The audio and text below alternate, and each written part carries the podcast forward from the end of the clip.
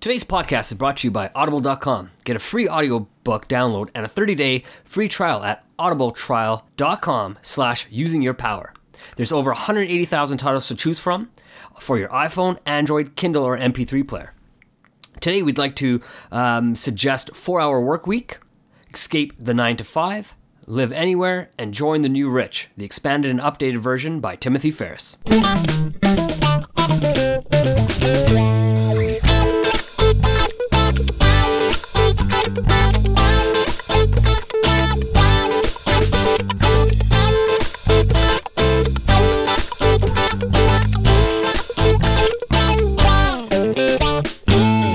Welcome to Using Your Power. I'm David Andrew Wiebe, and joining me, as always, is It's Maveen Kaura. how you doing, Mav? I'm good, man. I'm excited. What about you? Yeah, I'm powered up for sure. Yeah, I love it. You're all powered up. That's right. That's because it's the theme of this podcast. Wow, what is the theme of this podcast? Using your power. And the topic is Today's topic is outside the box thinking: how and why. wow, that's really cool. So, why did we come up with outside the box thinking? You know, I think a lot of people find themselves in situations or difficulties that they can't solve. We actually talked a, little bit about this in the episode on time and money because we got into this discussion of people often say, I have time but no money, money but no time, no time or no money.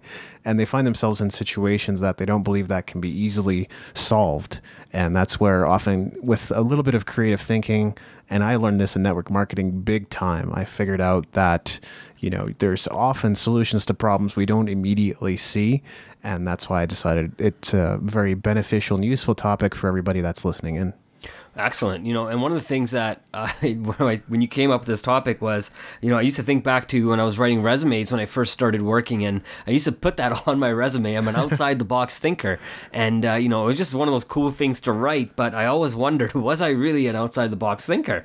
And you know, I think more and more as we've been doing these shows, and more and more that I'm writing on my blog, you know, the more I'm learning that I am actually an outside the box thinker, trying to get people to think a little bit different as well as not just myself, but others as well. Yeah exactly. And in australia i did a little bit of research. It, uh, it, it turns out it's all they call they say it thinking outside the square instead of thinking outside the box. So So is that the same thing as thinking outside the rectangle? i don't know. It's still kind of got that same shape. now you're just kind of adding your own to the whole mix. But yeah for if we do do happen to have any australian listeners then then they'll be able to relate better having said that very simply you know thinking outside the box is a metaphor that's been used to describe thinking differently or just creative thinking where the box refers to something that can be measured like basically any kind of constraints you might have whether that's financial emotional physical relational and and and so on. And it's often used in business environments i think much to the dismay of of workers or employees in within a business because they hate hearing their manager say one more time think outside the box. But uh, you know it has wider applications to life as well. And i think it does require deeper thinking. I mean that's part of what our show is all about is thinking deeper. So it, it does require you to see beyond the obvious i think No, for sure. And, you know, the idea is if you don't think outside the box, you know, the management team at your company will think outside the box, right? And, uh, if, you know, for anybody who's listening who is working a nine to five job, you know, your goal is to, in my opinion, and especially in this economy, right, which is very unknown, you know, um, is to really be able to keep your job if that's what your plan is, right? And you do sometimes have to think outside the box on how to find solutions uh, to old problems, right? You no, know, I'm not saying, um, reinvent the wheel, but sometimes there is a better way to do things that you've already been doing, right? So I know uh, working at d- many different companies, you know, a lot of people don't like to change, right? Because they're so used to and, and are so comfortable in the way they've been doing the same work for a long, long time.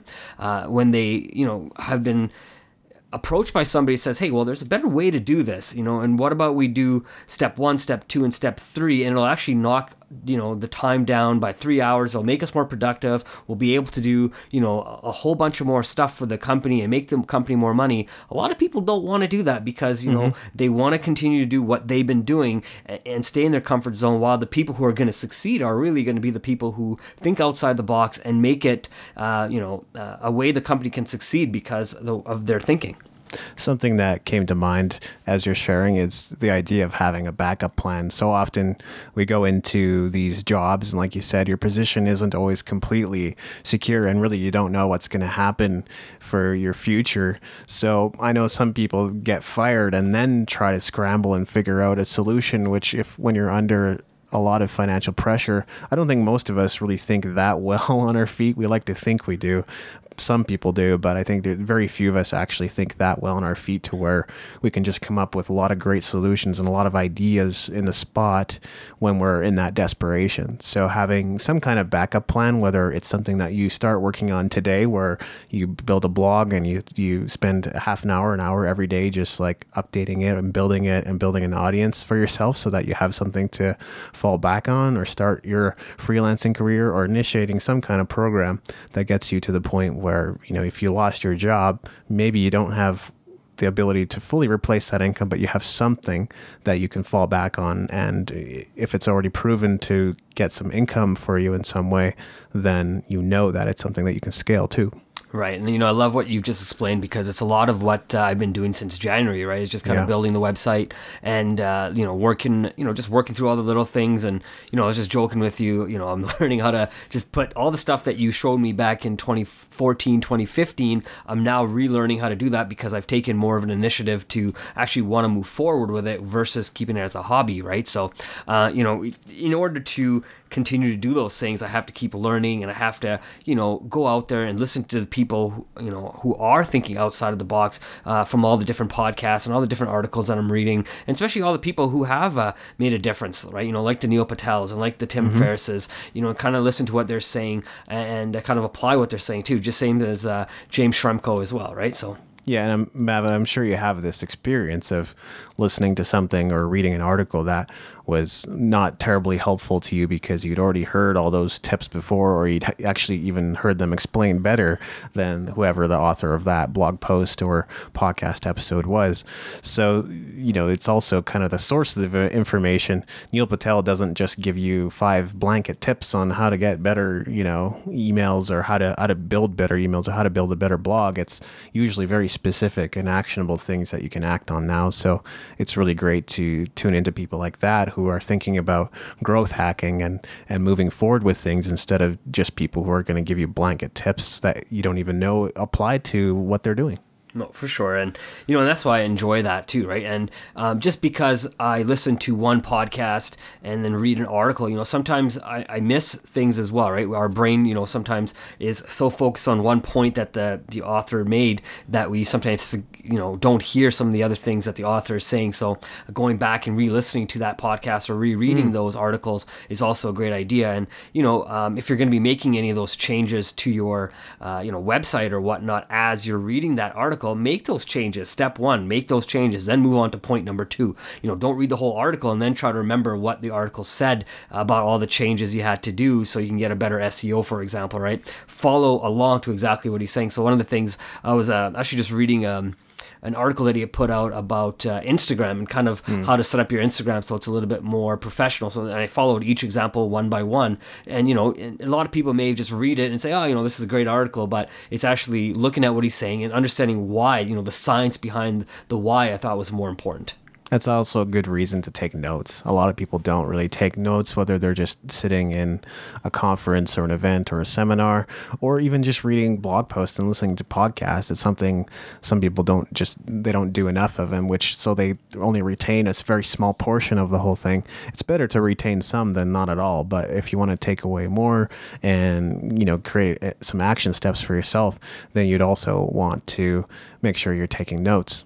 Right, absolutely. And you know, one of the things that you you got uh, I guess uh, to get me to get into what some of the things I wrote was um, is connecting to people, right? So if you're going to connect to people, sometimes you do need to take notes, right? If you can't just read a book that tells you how to connect to somebody, you really have to take notes and then apply those notes, right? I think mm. one of the, the, ideas, you know, behind uh, Think Act Get with James Schramko and Ezra Firestone is the idea of thinking, taking those notes and learning it and then applying it, right? It's such a great title, and I wish I could have stole it from him before yeah. he registered.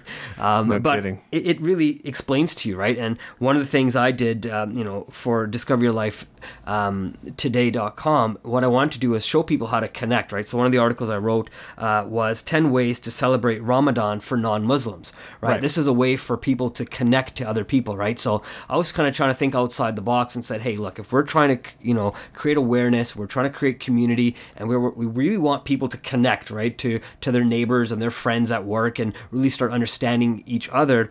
Uh, you know, how can we connect, right? So one of the things I looked at was, well, I'm not Muslim, but I want to learn a little bit more about Ramadan, right? So I said, okay, well, I can write about this article and find ways that you know people can help because there's over a billion people who are Muslim on this planet, right? So um, it, in order to be able to connect and understand these people, you have to understand their culture, understand their religion. So that was the reason I wrote that article because if you can really you don't necessarily have to believe what they believe and celebrate in the way they celebrate, but there's a way to connect to them while they're celebrating and really build that human connection.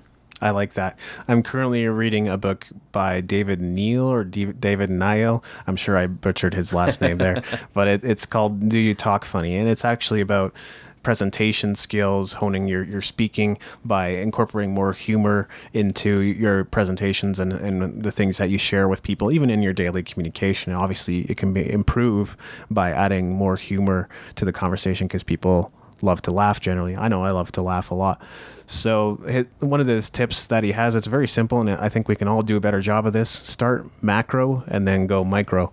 So start with something that everybody can relate to, which is kind of what you're saying, Maveen. You know, this whole concept of, of Ramadan might be kind of foreign to some people, but if you start with the macro and say, you know, we all have traditions, or we all have beliefs, or we all have cultural things that we we do or we carry out in our daily lives. If you start there, then more people can relate, and then you can begin to go more micro into the story and, and share the specifics of what Ramadan means. Exactly. You know, one of the examples in the article is, you know, doing something simple for your neighbor, right? So understanding one that these the people are not going to be drinking any liquids, right? So if you have a plus 30, plus 35 day, as it can get that hot sometimes in Canada and the US and in, in other countries as well, that you got to keep in mind if, if these people that are your neighbors are still having to do yard work and they're not able to drink water, well, they're going to get dehydrated. So one of the things I recommended was, you know, a uh, great way to connect is maybe help that neighbor. Say, hey, you know what? Do you mind if I cut your grass for you today? Something super simple, just an easy way to think outside the box and really connect to your neighbor and in the humanity of that person and, in yourself as well. Absolutely.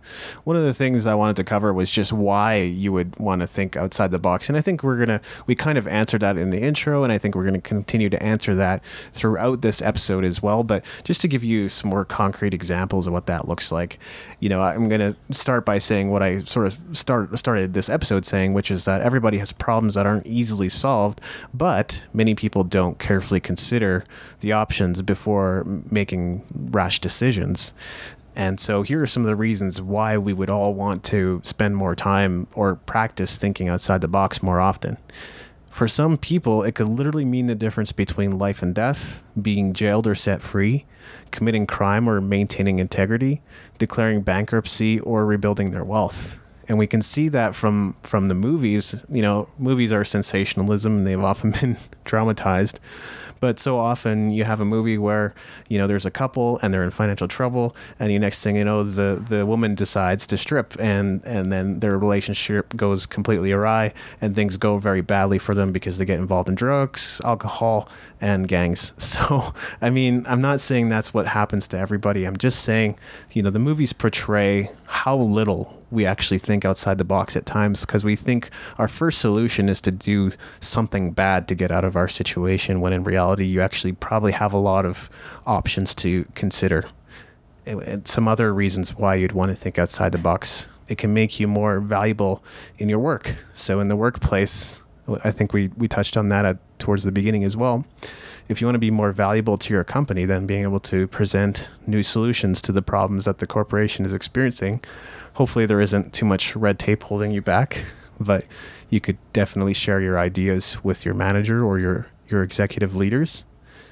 Can also help you solve your own problems and other people's problems so you can add more value to others like as a business owner or freelancer or something like that. Or you can just find issues in your own life that you hadn't considered ways of solving before, whether it's like uh, illness or chronic condition and then it can also help you find solutions where maybe none appeared or existed before. Right.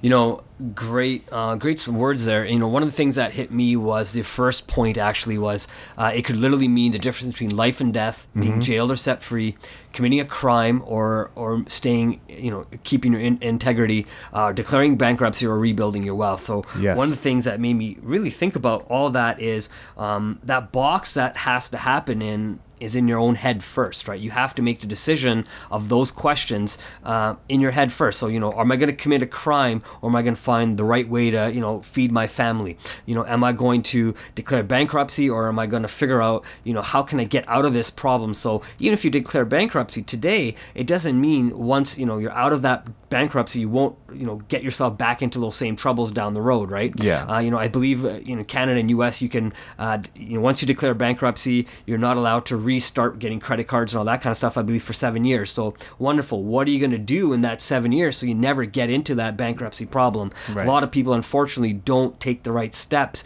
uh, and think, you know, what can I do to not get in that problem again? Instead, they declare bankruptcy and then go to the exact same pattern seven years later, get credit cards, get back in the same kind of debt problem and so it really made me think, you know, to get out of those problems, you first have to think uh, uh, with the thing in between your two ears, your brain. That's right.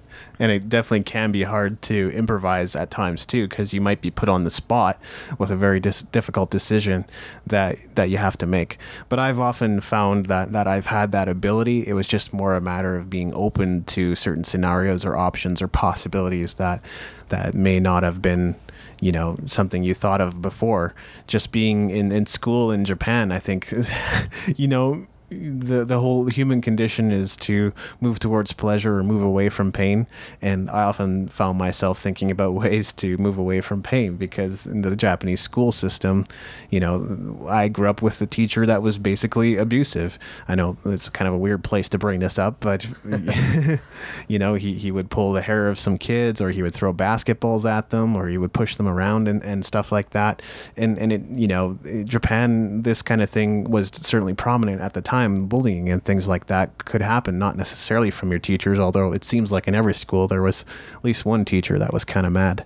Right. And, you know, you make me go back to my parents' history too, right? You know, when they were in school in India and stuff, um, if they had done something wrong, they were late, or you know, even answered a question incorrectly, they would actually get their hand smacked by a ruler, right? So, yeah. I mean, this this technique of um, thinking outside of the box may, you know, it's to us, it's thinking outside the box. You know, it's getting people disciplined in a way that we in North American society don't discipline our children, right? Um, we don't think, you know, corporal punishment on hitting them in the hands or you know whatever whatever it is uh, is a good idea. You know, we think we should be teaching them in a different way, showing them the way to do it. But sometimes, you know, um, having a little bit of force, such as the pulling of the hair and that this, this teacher was doing, was maybe showing them a little bit different, you know, showing the students a little different technique that may have worked. I mean, again, maybe the teacher went through this and the teacher's only using the techniques that worked for him or her at this time, right? So they're just kind of passing that same technique without really thinking about, you know, psychologically what that type of um, action is actually doing to these kids, right? It's they're not really thinking far into the future. They may only be thinking uh, in the moment and you know trying to get that kid to be disciplined. I think what you described still happened in my parents generation with you know, getting slapped with belts or, or with rulers, like you said. So it, it definitely did happen in North America. It just doesn't really happen anymore in the, in the same way. But I, yeah, I think, I mean, abuse, violence, that kind of thing is not, is not healthy no matter what context. I think you are right. He maybe had no other way of, of expressing himself, or at least a specific teacher in Japan. I'd also heard that he, he changed significantly as a person after he got married. So take that for what you will. I'm not sure what happened or, or you know, what went down to cause him to be a different person, but you know, I guess it probably was new stresses in life that he was dealing with. Right. Well, you know, um, did he get? Did he start being more abusive after he got married or before he got married? After, yeah. Wow. That's after. what I, that's what I'd heard. Yeah. Wow. So you know, he, uh, yeah, definitely looks like he was maybe bringing some of the things that were frustrating him at home into the classroom because, of course, you know, maybe he can't you know hurt his wife but he can definitely hurt these kids and the kids won't say nothing because he's the teacher. He's seen as somebody that can do these things or should be able to do these things especially in maybe in a culture that allows it as well right? Uh, maybe the culture doesn't see it as uh, a good thing at home but is okay with it at school right? Because again i think in japan they definitely value their education. They want their their students to do well. Correct me if i'm wrong. There's a lot of pressure. yeah. So with all that pressure, I think uh, him using that outlet, maybe the stress from home, and putting it on the kids, maybe is pushing the kids to do better because they are going to have that pressure to be a more of a success down in later in life, right? So his thinking may have not been the best, but it could have been uh, outside of the box thinking if if you really start looking at it and what it could create, maybe better businessmen and women in the future too. So in Japan, there are laws and regulations prohibiting violence against children, just like there would be in any other country. So yes, culturally it might be quote unquote accepted, but it was outlawed. So you know that's something you have to think about there. Right. And, you know, uh, there's a lot of things where rules and laws are passed, but, you know, like you said, culturally they're still accepted, although we know it's, it's, uh, society doesn't like it; they frown upon it. But the people in the society, if they don't say anything, then the teachers continue to do it as well, right? So, I mean, it does come down to educating your children, I think, as well, and saying, "Hey, you know, what did you do today?" and having those conversations, and Yeah. and not, you know, it's hard. And, and again, I don't have children, so I, I've never had the opportunity to ask and say, "Hey, how was your day at school today?" And then given the silent treatment, or "It was fine." And then they're, you know, they're back into their phones or something, right? I mean, I've never had the pleasure of having those wonderful conversations, but uh, you know, I can see how it can be a difficult thing for parents uh, to connect to their kids, right? And and then them be okay because again, they don't know how to maybe raise their children or don't know how to connect, so they allow that frustration that the teacher is putting on them as their own frustration as too, as possibly, right? If you kind of get what I'm saying. I do. And I think, you know, in, in Japan, the attitude certainly was that you would develop stronger character having gone through these manufactured difficulties. But I say manufactured because I don't totally believe in that. Right. And you know, and, and that's the same thing. I know uh, growing up in the 80s in Canada, you know, I was born in 78. So, uh, you know, when I was growing up, you know, and we did something wrong, our parent, my parents would punish us too, right? Me and my Yeah. sister. And, you know, we would get smacked in the hand or we would get smacked in the head or, you know, sometimes get the belt or sometimes we'd get, uh, uh, hot sauce and chili peppers and we'd get fed those and we got to go stand in a corner and we and that was the only way my parents felt that they knew how to um, teach us the values that they wanted to instill in us right now wrong or right i don't know um, what i do know that is based on the the, the uh, things that they did, I turned out to be a pretty decent person, right? Right. So uh, I can't say if that's the reason I turned into a decent person or not, or maybe I would just, you know, I, I would still do bad things even after I knew what the consequences were because I knew the consequences weren't that bad. You I've know, been there. Yeah, you know, can I handle getting hit in the head? Sure. Can I handle getting smacked on the butt or smacked a couple times with a belt? Yeah, I can handle it, right? So if I knew what the punishment was, well, then I can continue doing the bad things because I knew it would never get worse than what it was. So although uh, you know they did it i do personally feel that you know i learned the lessons i needed to learn so i could become a better person. Do am i telling parents to do that to their kids? You know that's something you have to choose. I'm you know Yeah. there's some uh, probably mental scars that i haven't dealt with somewhere in the back right about being hurt. Uh, you know the scar in the back of my head i'm talking about. Uh, but uh, you know there are things that your kids will go through mentally. So you know be aware of how you're going to gr- treat your kids when they're growing up and, and the kind of punishments you're going to be giving them right? So um, i mean there is a fine line and it's hard to say again because i don't have kids so i can't say one way or the other how i would do but i would uh, like to think that my goal would be to parent completely different than the way my parents uh, parented me and i'm assuming Yeah. you too Oh, absolutely. And and more and more I'm realizing too like trauma is actually fairly common in adulthood. I know that I've had certain, you know, traumas or else I wouldn't have irrational fears of of certain things or I wouldn't be kind of wired the way that that I am. But I think, you know, part of it's part of being human. Nobody's going to be perfect, you know. We we even shared an episode about our parents and the top thing or the 10 things we learned from them. So obviously we we appreciate, you know, they did the best they could with what they had. Uh, and I think that's that's the key point. You know, we all do kind of the best we can. So you know, when you are left with these traumas or difficulties or emotional scars, then it's then it's a matter of like how how do you work through it? Do you see a psychologist? Do you talk to a counselor? Do you do you know reflective journaling? We, we have various things to turn to in order to kind of work through those things as well.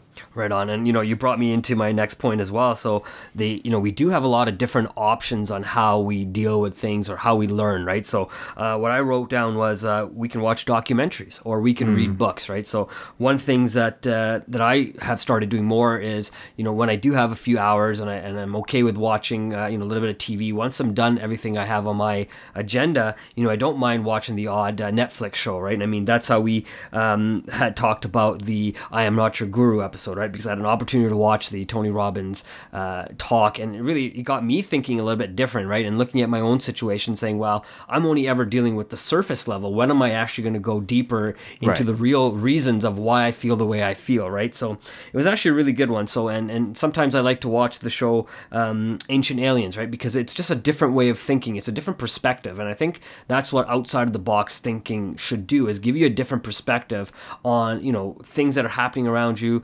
life or the way to get things done, right? If it's at work or in your personal life, doesn't really make a difference. Uh, some of the you know ep- other episodes that uh, we would ask you guys to check out, uh, based on what is some of the outside of the box thinking, would be uh, episode three where we were talking about buying a home, episode four where we talked about the pharmaceutical industry, mm-hmm. episode nine we talked about ten ways uh, to make a hundred dollars, uh, episode thirteen we talked about science and technology, and again episode fifteen we talked about ten things I learned learned from my parents, right? So these episodes really were kind of outside of the box thinking, along with a couple of other episodes. Uh, so definitely go through the catalog and have a listen and uh, leave your comments and tell us what you thought about these outside of the box thinking episodes as well. That's great. I actually did spend a lot of time thinking about how as well, because that is kind of in the title of the episode, outside the box thinking why and how, or how and why, as the case may be. And one of the things that came to mind for me, it's going to sound unusual, but is to start a business. Like so many of us say we want to do that one day, or we just think about it, or we just plan about it. And starting a business can help you think outside the box, especially when if you go through like a training system or you get a mentor or you go through some kind of program that teaches you the ins and outs of how to get a business started in whatever country or whatever climate that you currently live in. So the, really, it's about the lessons that you learn through going through that process. You can't just be like, well, you know, I, I incorporated today. Like that's not enough. You actually have to go through the process of building that business and and trying to get to revenue and and scaling and all that kind of stuff. And that will give you a lot of valuable lessons about how to think outside the box, I think. Right. You know, and I got a perfect example for that too. You know, one of the outside the box thinking examples I had. So this is actually perfect. And as you're going through your list, I think I may have a couple other examples that I've written down. So uh, it's a great way to present them. But uh, one of the outside of the box thinkings for starting a business was uh, a couple months back uh, here in Calgary. I attended uh, an event called ATB BoostR. That's right? right. And what that was is uh, it gave entrepreneurs a platform to present their businesses for crowdfunding purposes, right? So uh, they already had started their business. They may already had a prototype. They were already, you know, making money in their business, but they're really just looking for a way to grow their business, right? Once it had already got started. So this event there, um, and I actually talked about it on discoveryourlifetoday.com as well, uh, where mm-hmm. they could go in and network with the right people and find out how they could grow their business in their local economy first and then grow out of it, right? So I know when anytime you're starting a business, typically you're going to start where you are, grow within your city, and start expanding from there, right? Uh, especially if you're a brick and mortar. Now, if you're online, the nice thing we already know is you're already worldwide, as in the WWW tells us, right? You're already worldwide. So if you're going to be starting a business, you got to think globally as well, not just uh, in your local, um, you know, city. And also in episode two, we had network marketing. Of course, I think that's where Maveen and I got a lot of our training and thinking around business. You know, we continue to adapt and change and th- mold our thinking around the things that we're actually participating in versus the business that we're no longer building. You know, obviously here in the online world, where we basically consider ourselves an online entrepreneurs with an offline presence. So those are the things that we continue to study and, and, and think about all the time. But you know, network marketing is one thing that you can certainly explore, and there's a lot of great training systems out there as long as you can sort of separate the wheat from the chaff. Right on. Yeah, no, very true, right? You know, and that's one thing I think that allowed us to build our bond too, right? Because we had that uh, network uh, marketing background. Not that I don't think we would have bonded any other way, um, you know, just based on the conversations we had. I think the biggest thing, like I said, was uh, you were already doing outside of the box thinking when I met you, right? You already had your own online business, and it wasn't network marketing; it was podcasting and blogging, and and that's exactly what where my mindset was was to you know be able to do those because I was listening to those. Podcasts, mostly more than reading blogs actually at that time, uh, more reading blogs and podcasts now. But um, you know, I knew that if I wanted to learn how to get better at my job, I would have to listen to people who were doing things that was different than what I was already applying at my current job, right? And obviously, meeting you and chatting with you kind of, uh, you know, solidified in my mind that I was already in the right process in my thinking process. I knew I was going to uh, continue in the right direction, and you know, teaming up with you to do this podcast as well as you helping me, you know, put together my own business. You know, it's been just. Uh, it's been phenomenal because I've been able to now take all the things that I've been thinking of. Uh, you know, some of those things are you know uh, processes and thoughts that not everybody's going to think of. And uh, you know, same as you on Music Entrepreneur HQ, you have processes that not everybody's thinking of, yeah. and uh, you know, you're able to present them in your own unique way. And I think that's what makes the two platforms such a an exciting thing for for the listener yeah, I mean, online content is really kind of the great separator, and that's why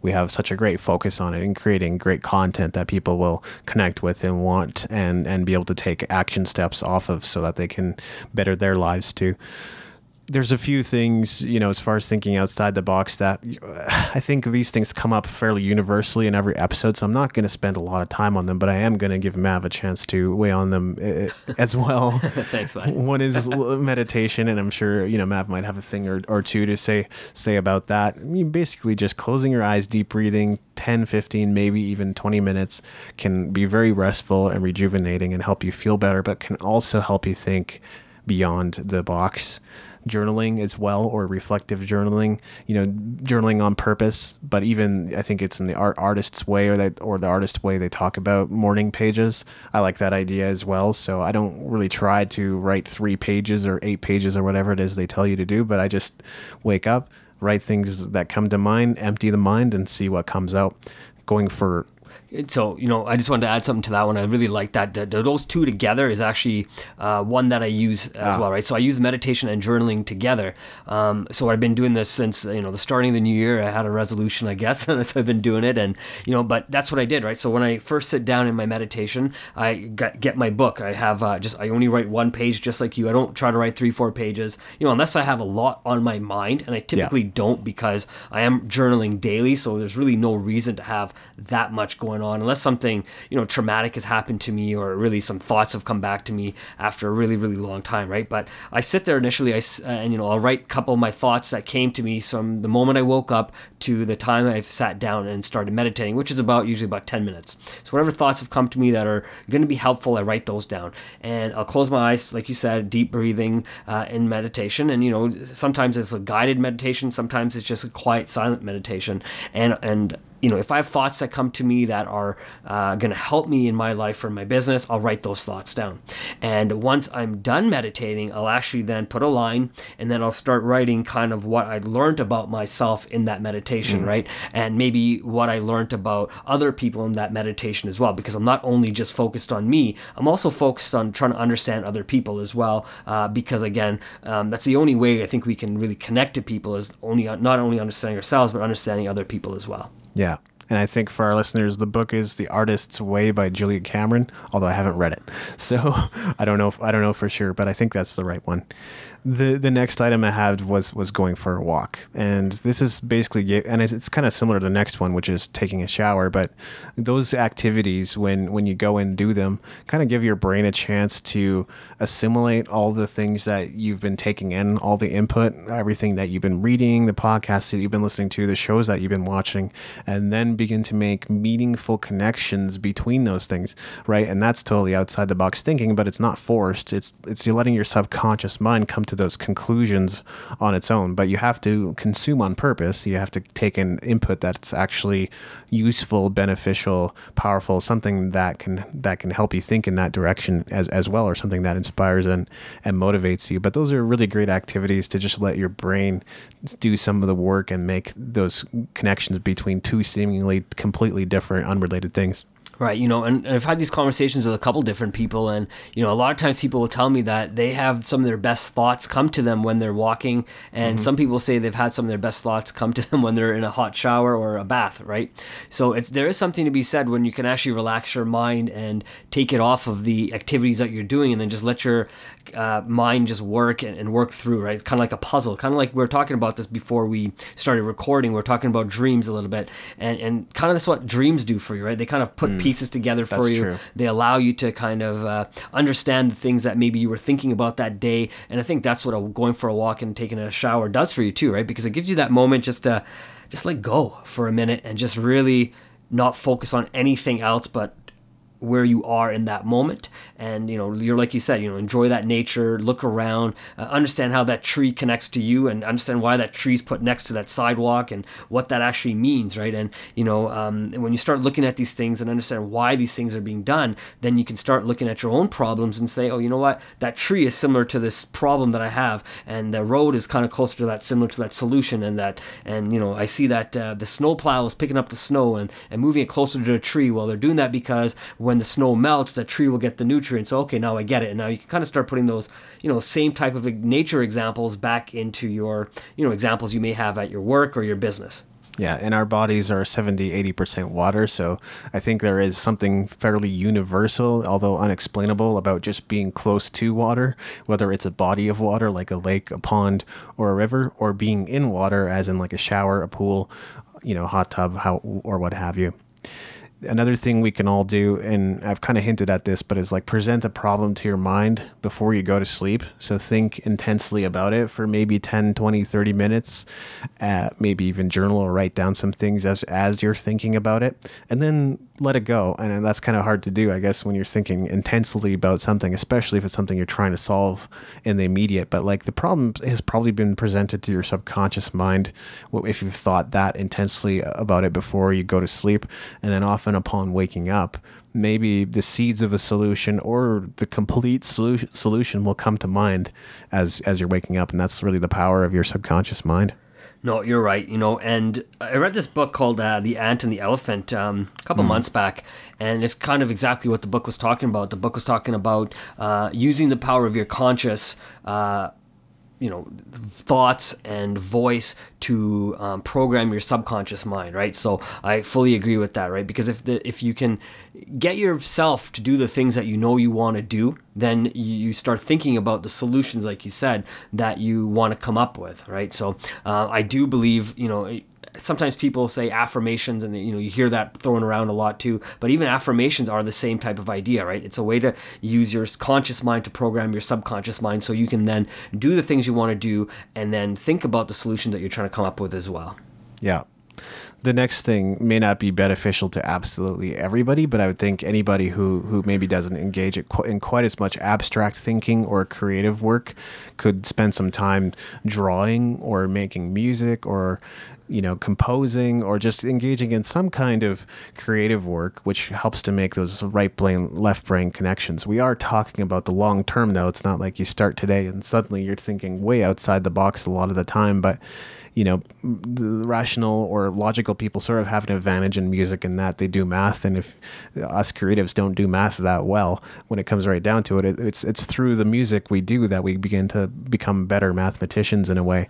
So so you sort of have an advantage if you're getting into music work and like even drawing and other things that are that are quote unquote creative still have a, like a fairly procedural process when you think about it. Like when you th- watch an artist, what do they start with? They start with a sketch and the outline with a pencil and ultimately that pencil uh, drawing will be removed completely with an eraser because then they'll draw over it with a pen. Then they'll color it in and do all that kind of stuff, or they'll scan it. So they'll they'll scan it through their computer, bring it into Photoshop, and they'll color it. But you're still talking about a step by step by step by step process and, and creative work can sometimes help you think outside the box.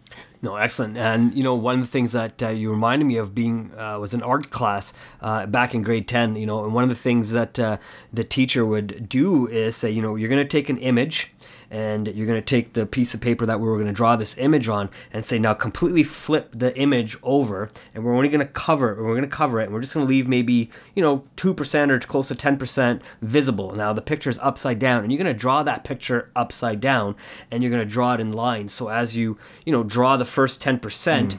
and then you move that piece of paper down and you unveil the next 10% and you draw just the next 10% and you're using your brain in a different way to draw a different way to think and a different way to see things. And it was very interesting uh, to try to do that right? I know you're talking about sketching as well in the same class. Yep. um, i remember it was you can't you had to look at your hand you're not allowed to look at the paper and it was try to sketch your hand and uh, see how well of a job you could do but it was really trying to get your brain and your hand your other hand uh, that's drawing to connect in a different way than you had connected before, right? So it's really using your left brain and right brain uh, connections and trying to make a better connection because not all of us are going to use our right brain all the time, and a lot of us are not going to use our left brain all the time. Yeah, that's great. Another thing that we can all do is think about our desired end. So that, that through that process of visualization, or perhaps even through meditation, thinking about the thing that you want, but then begin to work backwards towards it. Now, to me, that's not like a really foreign concept, but when I explained it to someone, someone else I met at another show home, incidentally, I was explaining to her this idea of like thinking about your goal and working backwards towards it. It was completely revolutionary to her. And, and she said, Yeah, I'll have to go home and, and think about that. That's cool. I want to try that. So, you know, oh, so often we can think about the end point and what we want, but not know the exact steps to take to to get there. And that's why like this whole thing of, of goal setting. Sometimes if we ask too many how and when questions, we get stuck because we just don't have the answer about how and when. But if we continue to think about the what and why, the steps begin to present themselves. Wow, you know, you make me kind of laugh, unfortunately. But as a person that was in sales, uh, you would think you'd understand. You have to know what your ultimate goal in sales was, right? So, especially if you're working at a show home, you're gonna have a quota. You know, you got to maybe sell X number of homes, and you got 12 months to sell X number of homes. So you have to really know how many homes you're gonna sell that month, and how many you know homes you're gonna sell each month, and you have to know the difference of when the busy months are, when the not so busy months are. So you have to capitalize. So it was very interesting you would say to me that she didn't understand that she had to work backwards. You know, if you have a goal of selling 40 homes, it doesn't mean you're going to sell 3.5 homes a month and you're going to hit your goal. No, because some months are going to be busier, some are going to be not so busy, and you have lots of competition. So you have to really understand how your competition's selling against you as well, right? So uh, I wonder if she's still in sales and if she listens to the show, I'd love to know what her, you know, her um, results have been since talking to you. Yeah, absolutely. And I'd imagine you'd have to adjust the number of emails you send or the number of phone calls you make based on the kind of month you have too, right? Absolutely, you know, and same thing when I was selling cars as well, right? I sold homes and I sold cars as well, and and you're, you know, in order to get your bonuses or start getting your bonuses, you had to sell, let's say, over ten cars a month, right? And so, in order to sell ten cars a month, well, you had to break it down how many people do I need to see a day? You know, what's my closing ratios? You had to know all these things, so you had to start from ten sold cars, figure out how many people you need to see. So maybe I need to see 30, 40 people, uh, and then you know start bringing that down to how many people I need to see each day. And you know, and if there was a room full of like five or ten salesmen, well, either way, you still have to get your three or four people a day in order to hit your target. So you don't really worry about what those other people, you know, had to see per day. You have to just worry about what you need to see that day. Yeah the next thing that we can all do is ask someone younger, like a child, for for an answer to our problem. And there's a you know various reasons why this is interesting. I've heard of somebody in in network marketing that was really high up and made it to a, a really you know solid level, and apparently he was heading to the bank with his daughter to pay off the mortgage and you know she was very young but uh, but uh, you know fairly astute and smart girl and uh, when she asks, What is a mortgage, Daddy? And so he begins to explain w- what a mortgage is to her. And she says, Why would anybody want a mortgage?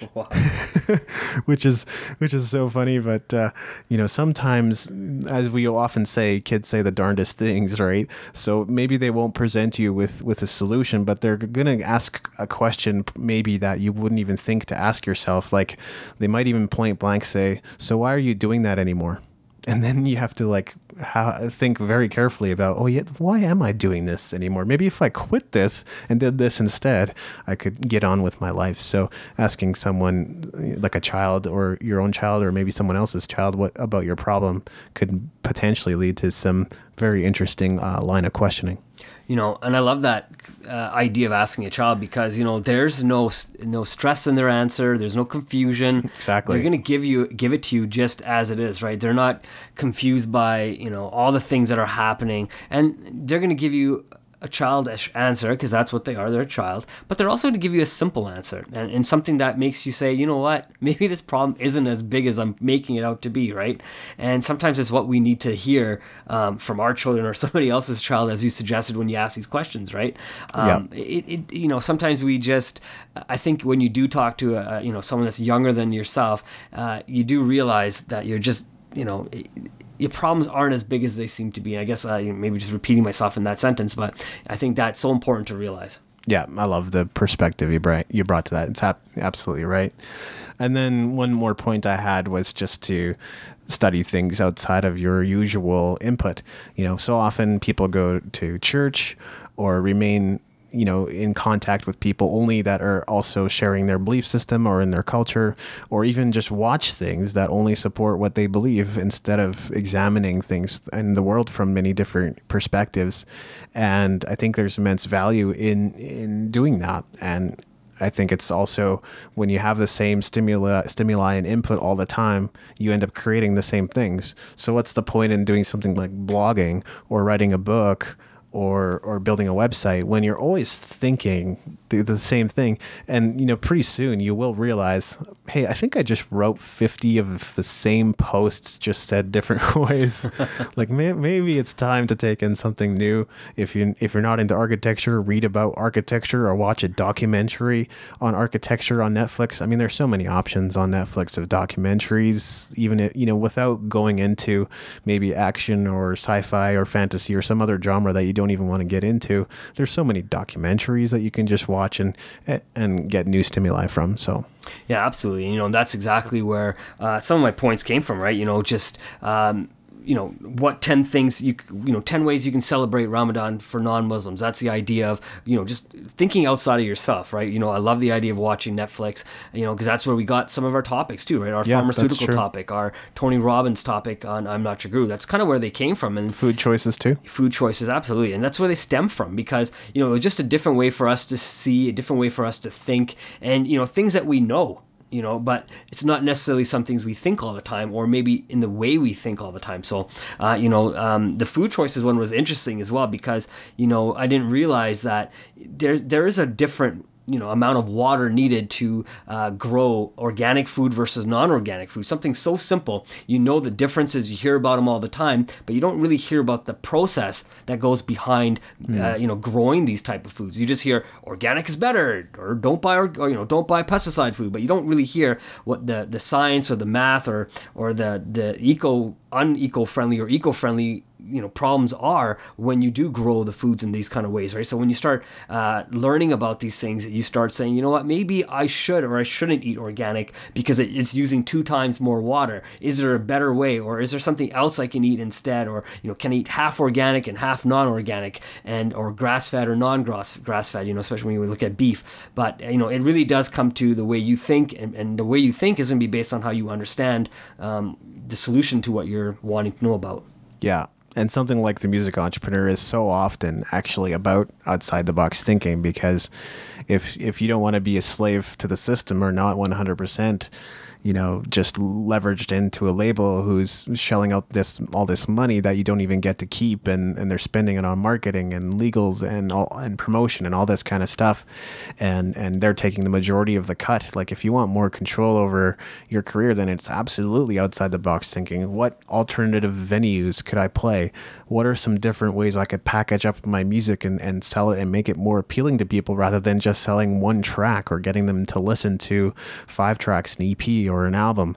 What are what are some ways that uh, you know I could promote my music that others aren't using or aren't leveraging to promote their music? A lot of that is just outside the box thinking, and I think entrepreneurship has such strong ties with that to begin with.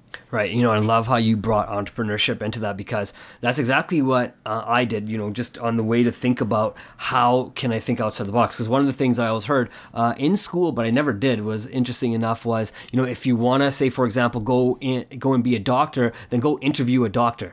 But, you know, how many of us actually go and interview a doctor once we've decided to become a doctor? Because, you know, if you want to really understand what the lifestyle of that doctor is going to be, then go talk to a few of them and don't just think, hey, being a doctor is going to be the greatest thing in the world. And I'm not trying to hit on doctors here. I'm just using it as an example, right? Um, but that's kind of what I did. So on on on the website, what I did was I interviewed yourself, right? And I said, you know, That's let me interview David and see what it is like to be a podcaster? What is it like to be a musician? What is it to be uh, like to be a blogger you know? And, and i really got that information. I interviewed another person by the name of mark and you know he was into health and you know into health and and and, and fitness. And i said you know what do you do and how do you do it? And what did you study? And because these are the things that i was interested in as well right? So i went to the source and learned from them. And i was looking to learn a little bit about drop shipping before i knew that was what it was called right? I was just really talking to another person uh, by the name of jose and he actually owned two online businesses right? And they're coffee businesses. And i just want to know well how did he get started? And how did he build his brand? And how did he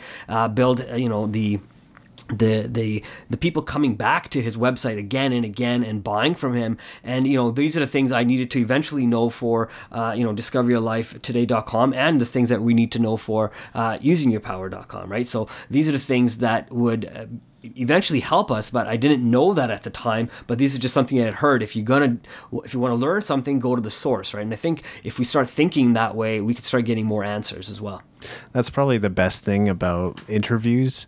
And I think that's very much how Pat Flynn started his his podcast was talking to people that would, could give him answers on on questions he was wondering about and present him with with ideas on how to grow his business. Uh, uh, you know, there's so many podcasts out there now with tons of interviews, and I don't think Pat is doing quite as much of that anymore because I think he has a pretty solid handle on where he is now in his business. So when he talks to someone, it isn't necessarily to learn about you know an aspect of his business that he doesn't understand. Oftentimes it's like showcasing case studies or, or success stories these days but he started off by asking more questions of, of people that were ahead of him in, in business or maybe were even just his peers that he gotten to know. And he said you know i'd really love to kind of you know pick your brain and find out what it is that uh, makes you makes you successful in your work. Right, and you know, one of the ideas uh, I think that Pat Flynn has done, and I don't know for sure, is you know he. I last time I checked his income savings, he posts them right on his website. He was making anywhere between 180 and 200 thousand a month. Yep. And I mean, if he wants to continue making that 180 200, he'll continue doing what he's doing, right? And he'll keep getting great results, and he'll be, you know, he'll have an income unlike a lot of different people uh, that are in business and into entrepreneurship. But at some point, if he wants to develop his income and be, let's say, half a million a month, then he's going to probably start to uh, interview more people. You'll see him start talking to people who've been able to generate half a million income a month, right? Right. Because how you how are you going to become a millionaire if you don't talk to millionaires? How are you going to become a billionaire if you don't talk to billionaires, right? If you associate with, you know, people who only make 30, 40, 50,000 a year, what makes you think you'll make a million, right? So at some point he knows that he'll have to um, associate slightly different as well.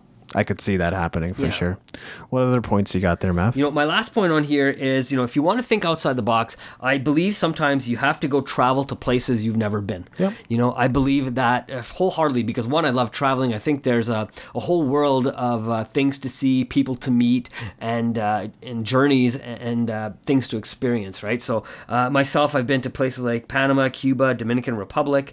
Uh, I've been to lots of places in the U.S. I mean, it's so close to us. Why not? It's in our backyard. Uh, Yep. You know, lots of places in Canada because we're in Canada. You know, I've had an opportunity to go to India a couple times, uh, once with my parents and the whole family, uh, and have gone to Barbados for a honeymoon. Uh, but you know, going to all these places, I always found that I learned so much about the people. I learned a lot more about culture. I learned about how life works, right? And it really allowed me to see things uh, differently than I had always thought they were, or the way they were being projected to me through media or movies or uh, online like Facebook, right? So uh, it's really every time I go back to my thoughts on those experiences, I can see things a lot different than I ever had.